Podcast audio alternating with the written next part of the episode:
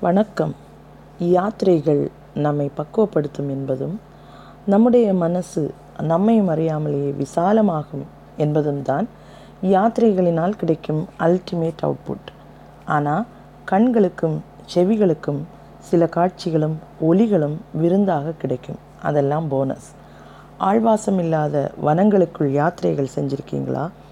போகும் வழியில் மயில்கள் தோகை விரித்து ஆடுவதையும் குரங்குகள் கிளைகள் தாவுவதையும் எல்லாம் பார்த்துருக்கீங்களா?